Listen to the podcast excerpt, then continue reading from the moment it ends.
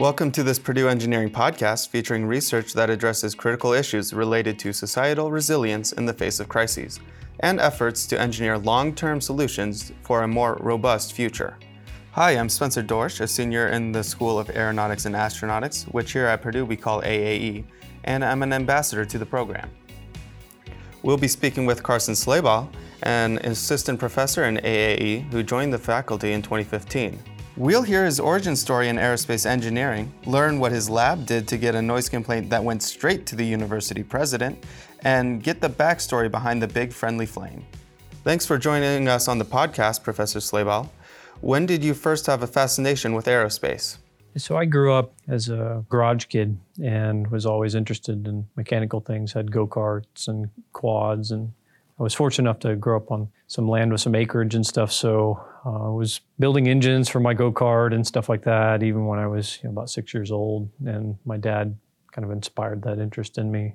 Yeah, that carried on uh, as I grew up. I, I bought my first car when I was 14. It's an old muscle car, and I restored it and it, it was good. So I always had this interest in mechanical things. So I actually thought that I was just going to work in motorsports or in the automotive industry. I ended up getting an internship with Lockheed Martin Missiles and Fire Control in, in Orlando, just near near UCF, where I was doing my undergraduate work, and uh, kind of got a taste of what industry R&D looks like there. Got to know a few people. I, my uh, placement there wasn't in that area, but I realized pretty quickly that I wanted to be in advanced R&D. I thought that they, they really did some, some really interesting work, and that actually got me invested with a, with a professor at UCF and started doing some undergraduate research to maybe prepare my, my resume a little bit better to get into an R&D group when I graduated. And so my, my work as an undergraduate researcher was in actually turbine heat transfer for gas turbine engines. That was really my first exposure to aerospace topics and um, aerospace propulsion systems, and I realized that there was some really high tech work being done there, and that just inspired me to then pursue graduate school and, and keep going. So I actually have all all three of my degrees are in mechanical engineering, um, but I've always done research on aerospace problems. And now I'm I'm teaching in the School of Aeronautics and Astronautics, so just kind of followed that path. So, as you said, you received your master's from Central Florida. You actually came to Purdue for your PhD work in mechanical engineering. How much did Maurice J. Zucrow Laboratories factor into the decision? And do you remember your initial impressions of the facility? Yeah, Zucrow is a really world unique place. Facilities are amazing. They've, they've been built up since the 40s. There, there's just there's nowhere else like that with that kind of history. It's what makes the Zucrow really tick is the people that are out there, starting from Rob McGuire is the lead machinist out there, all the way to you know Scott Meyer, who's the managing director, and everyone in between. There's a very dedicated and talented group of individuals there that just not only make the student experience unique and and just incredibly productive in terms of learning and research output, but also it's just they, they create a an environment where you can take on any challenge. Uh, it's not only the infrastructure, but it's it's the people. My my whole career since coming to Purdue has been shaped by the the culture and the capabilities of, of Zucrow Laboratories, and that's what enables us to take on projects like this uh, laser ignition of cryogenic propellants stuff that we're doing with, with Stanford now. That's an extremely tough problem that most experimentalists would not want to take on, but but we're we're going to do it, and, and I think we have a really good shot at being successful because of these things. So yeah, going back to the very beginning, it's it's always been been about Zucrow Labs for me. After completing your PhD here, you were a senior researcher at Zucrow for a year before joining AAE as an assistant professor. Were you already set on propulsion and combustion research then? Uh, the focus on propulsion and combustion was really solidified back at, at Central Florida as an undergraduate.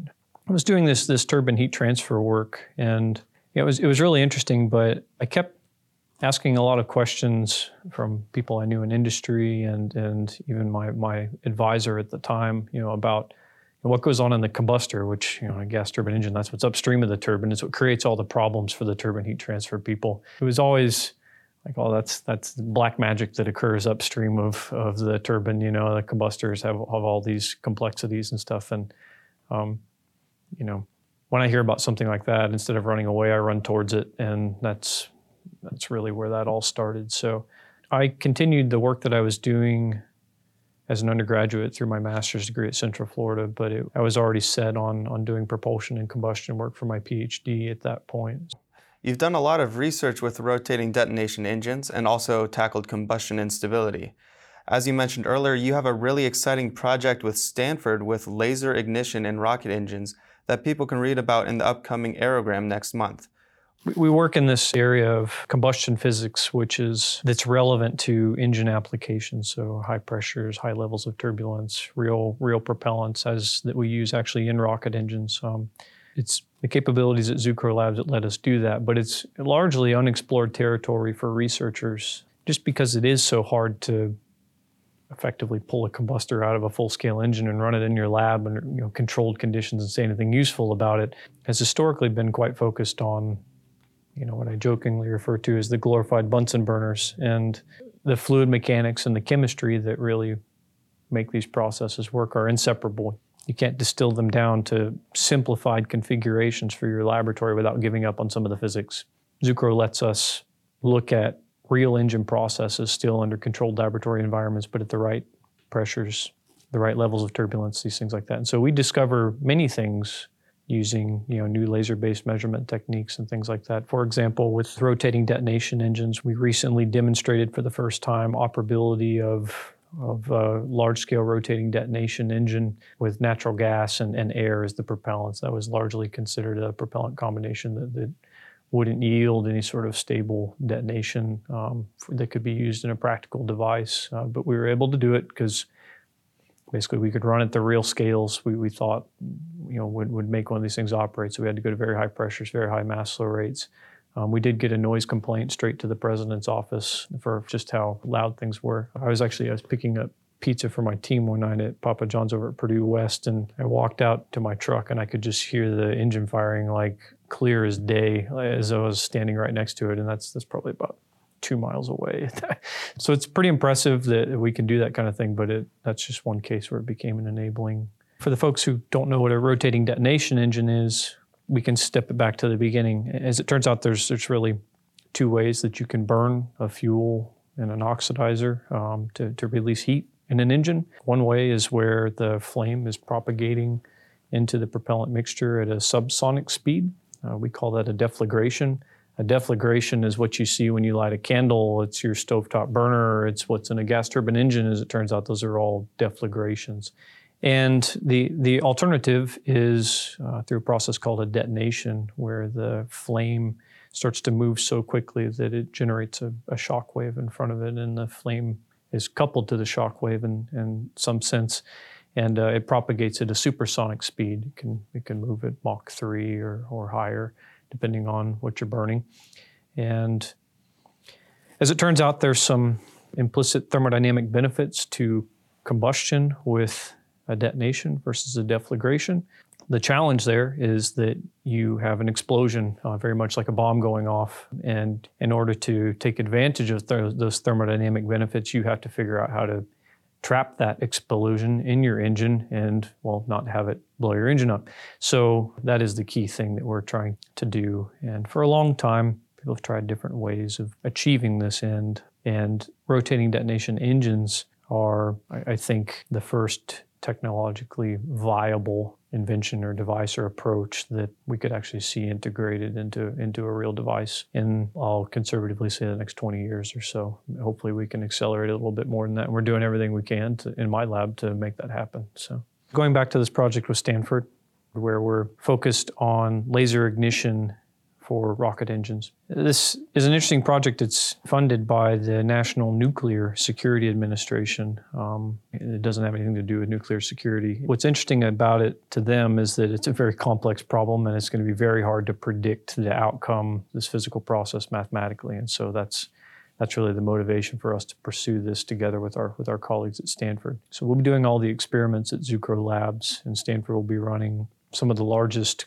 computations that, that have ever been run on these, these DOE supercomputers that don't even exist yet. They're called exascale machines, meaning that they can perform 10 to the 18th mathematical operations per second. These are machines that, that require entire power plants just to keep the computer running. One other interesting part about this is our Stanford colleagues have actually written new languages for uh, for their computer codes to be able to run on machines of this scale. They had to start and write new languages to be able to run these these computations. So it's a very cool team to be working with on such a really big problem, and to be the the one experimental group that's providing the validation data for some seriously cutting edge computations.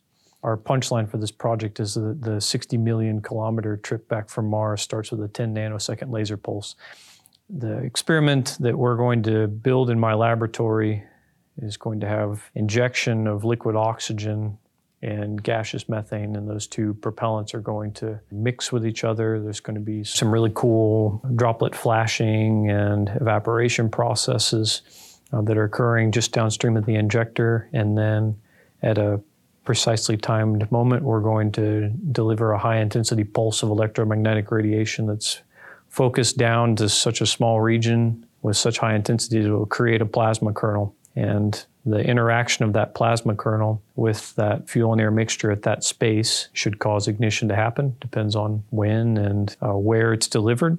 We will measure as much as we possibly can about the flow before and after that happens. And uh, it's up to our friends at Stanford to predict whether the rocket's going to light or whether it's not going to light. So that's an interesting problem that we'll be we'll be working on over the next five years or so. We're, we're just really getting started on that now, but this is going to involve a pretty volatile propellant set. Liquid oxygen is uh, is a unique capability to to Zucrow Labs. Period. There, there isn't going to be another academic lab that that has that sort of propellant available, uh, especially you know at rocket conditions. That made us very competitive for this uh, large scale project that sounds really exciting.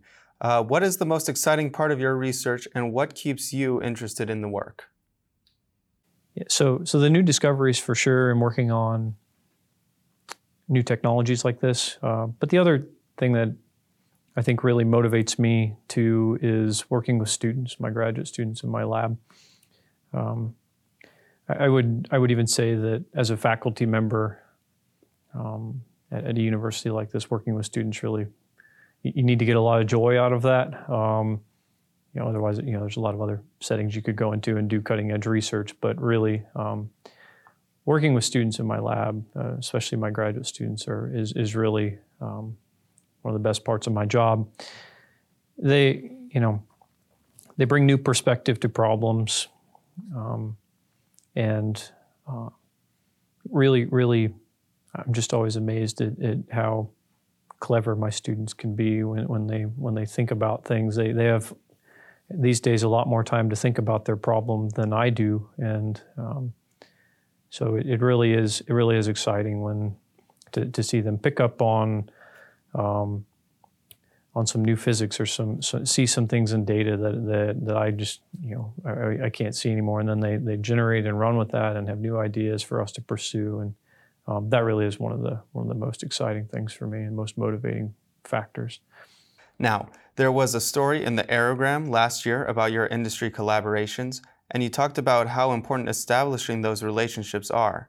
What have you found to be beneficial about those industry partnerships, and what opportunities is that research providing to AAE students?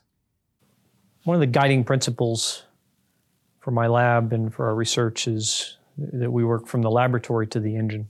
You know, going back to our to our glorified Bunsen burners, you know, a lot of times to we, we can get very focused on the fundamental physics of flames or detonation propagation or things like this, and it's easy to kind of lose track of where this where this stuff is going. And so, our industry collaborations are very beneficial because they they help us to kind of ground our problems in the real world and make sure that we know what we're working towards, where we're where we're actually trying to take these technologies, or what problems are we really trying to solve.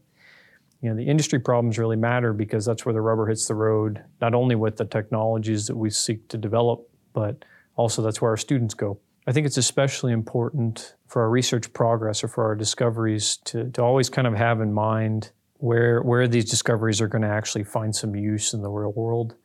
Often, when I work with companies like GE Aviation or SpaceX or Aerojet Rocketdyne. The industry work at practical scales and, and our interactions with the engineers at these companies that are really trying to, to build new cutting edge devices, often that actually inspires new research problems, even at the fundamental level. So it kind of goes both ways that we feed from the laboratory up to the engine, but often actually the engine problems, the real world problems, feed back down into new fundamental problems that we need to go resolve in, in my lab as well.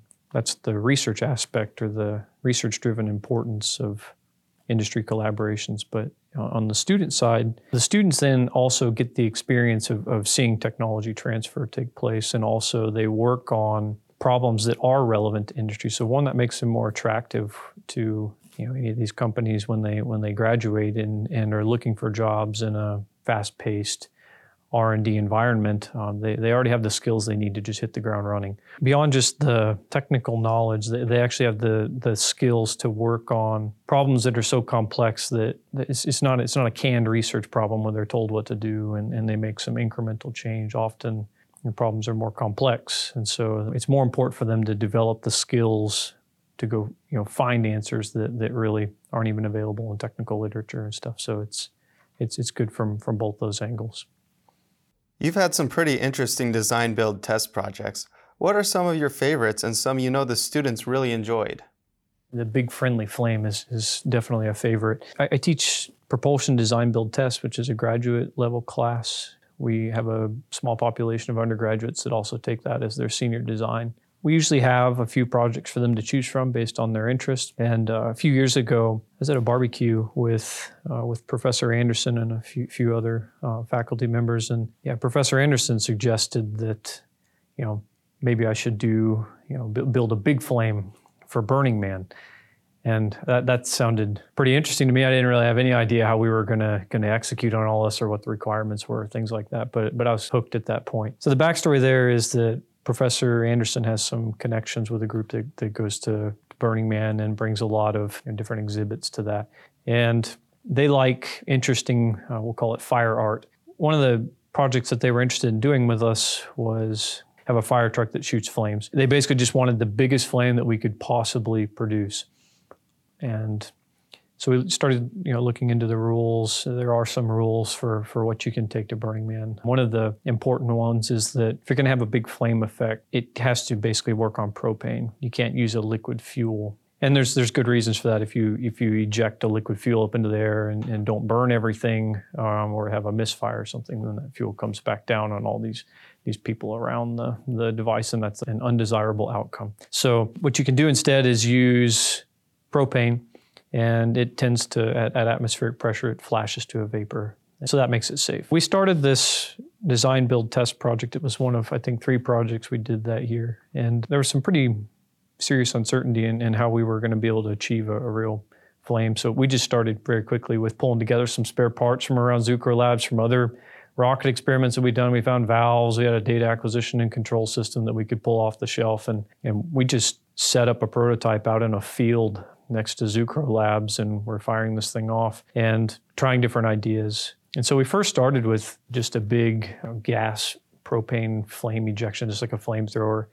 And we could only get a flame height that was about, I think our maximum was 10, 12 foot, something like that, which is you know, big, pretty big flame, but not what we were going for. We were shooting for 100 foot. So then we, we went back to the drawing board and, and just realized there was there was no way we were going to be able to do this in the gas phase. So we came up with a way to to eject liquid propane instead. It can carry a lot more mass that way in a liquid form. It's obviously way more dense, and uh, because of that increased density, you get a lot more momentum too. So the first time we tried actually ejecting liquid, uh, there's a lot more that went into the torch design and stuff to make sure that was going to be safe. But once we did it, our first flame was about 60 foot tall, and we were standing over 100 foot away, and the flame radiation was so much that well, the cell phone video from that's, you know, the audio is pretty funny. Um, but it was clear that we'd figured out a way to, to make this work. So, so my, the, the students on that project were awesome and they, they got really excited and we ended up reaching a maximum flame height of just under 130 feet.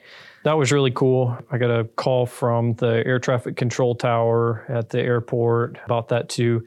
Ejecting fireballs near an airport, it turns out, is I'll just caution you before you do that. Just so, anyways, at the end of all this, we had a working prototype, and then the rest of the semester was spent uh, packaging it up and getting into something that could be hoisted on top of uh, the fire truck that they call Heathen, and uh, driven around in the desert. We made all that work. It went to Burning Man, and uh, was a was a great success. So that one was pretty cool. And we've done a few other interesting projects, like um, we were looking at uh, combustion instabilities in um, in rocket engines for a couple different projects. These things are, you know, side projects for my lab that I'm interested to run through this class. So students will design an ejector or design other kinds of changes to experiments that we're doing on the research side. And we've published a few journal papers out of the class and stuff too. So students that are really interested in doing something wild, like, you know, big flame, we can we, we do those kinds of projects and also some more research driven design build test projects also have been quite successful. What advice would you share with potential undergrad and graduate students who might be interested in working in your area of research?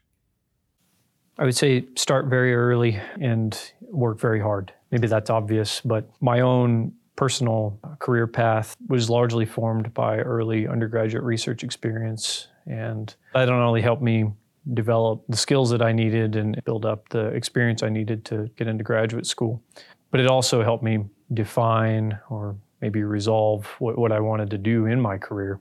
And uh, research and development's not for everybody, but it's, it's for you, it's, it's, it's good to find out early. One thing that is for certain is that R&D in an aerospace environment is an extremely competitive career path to take. It's competitive to get into graduate school. It's competitive to get into these very small groups um, that work on the really hard but also really you know attractive problems for new graduates. And to be competitive for those positions it's simply going to be a lot of hard work. There's no way around that. When you graduate uh, and get a job in one of those positions it's it's still going to be hard work and it's, it's never going to change. So um, so just be ready for that and yeah you'll be fine Thank you, Professor Slabaugh, for your time and discussing your exciting research with us. Be sure to listen to our other Purdue engineering podcasts and see the show notes on the podcast website for more about the Big Friendly Flame and additional information about the School of Aeronautics and Astronautics at Purdue.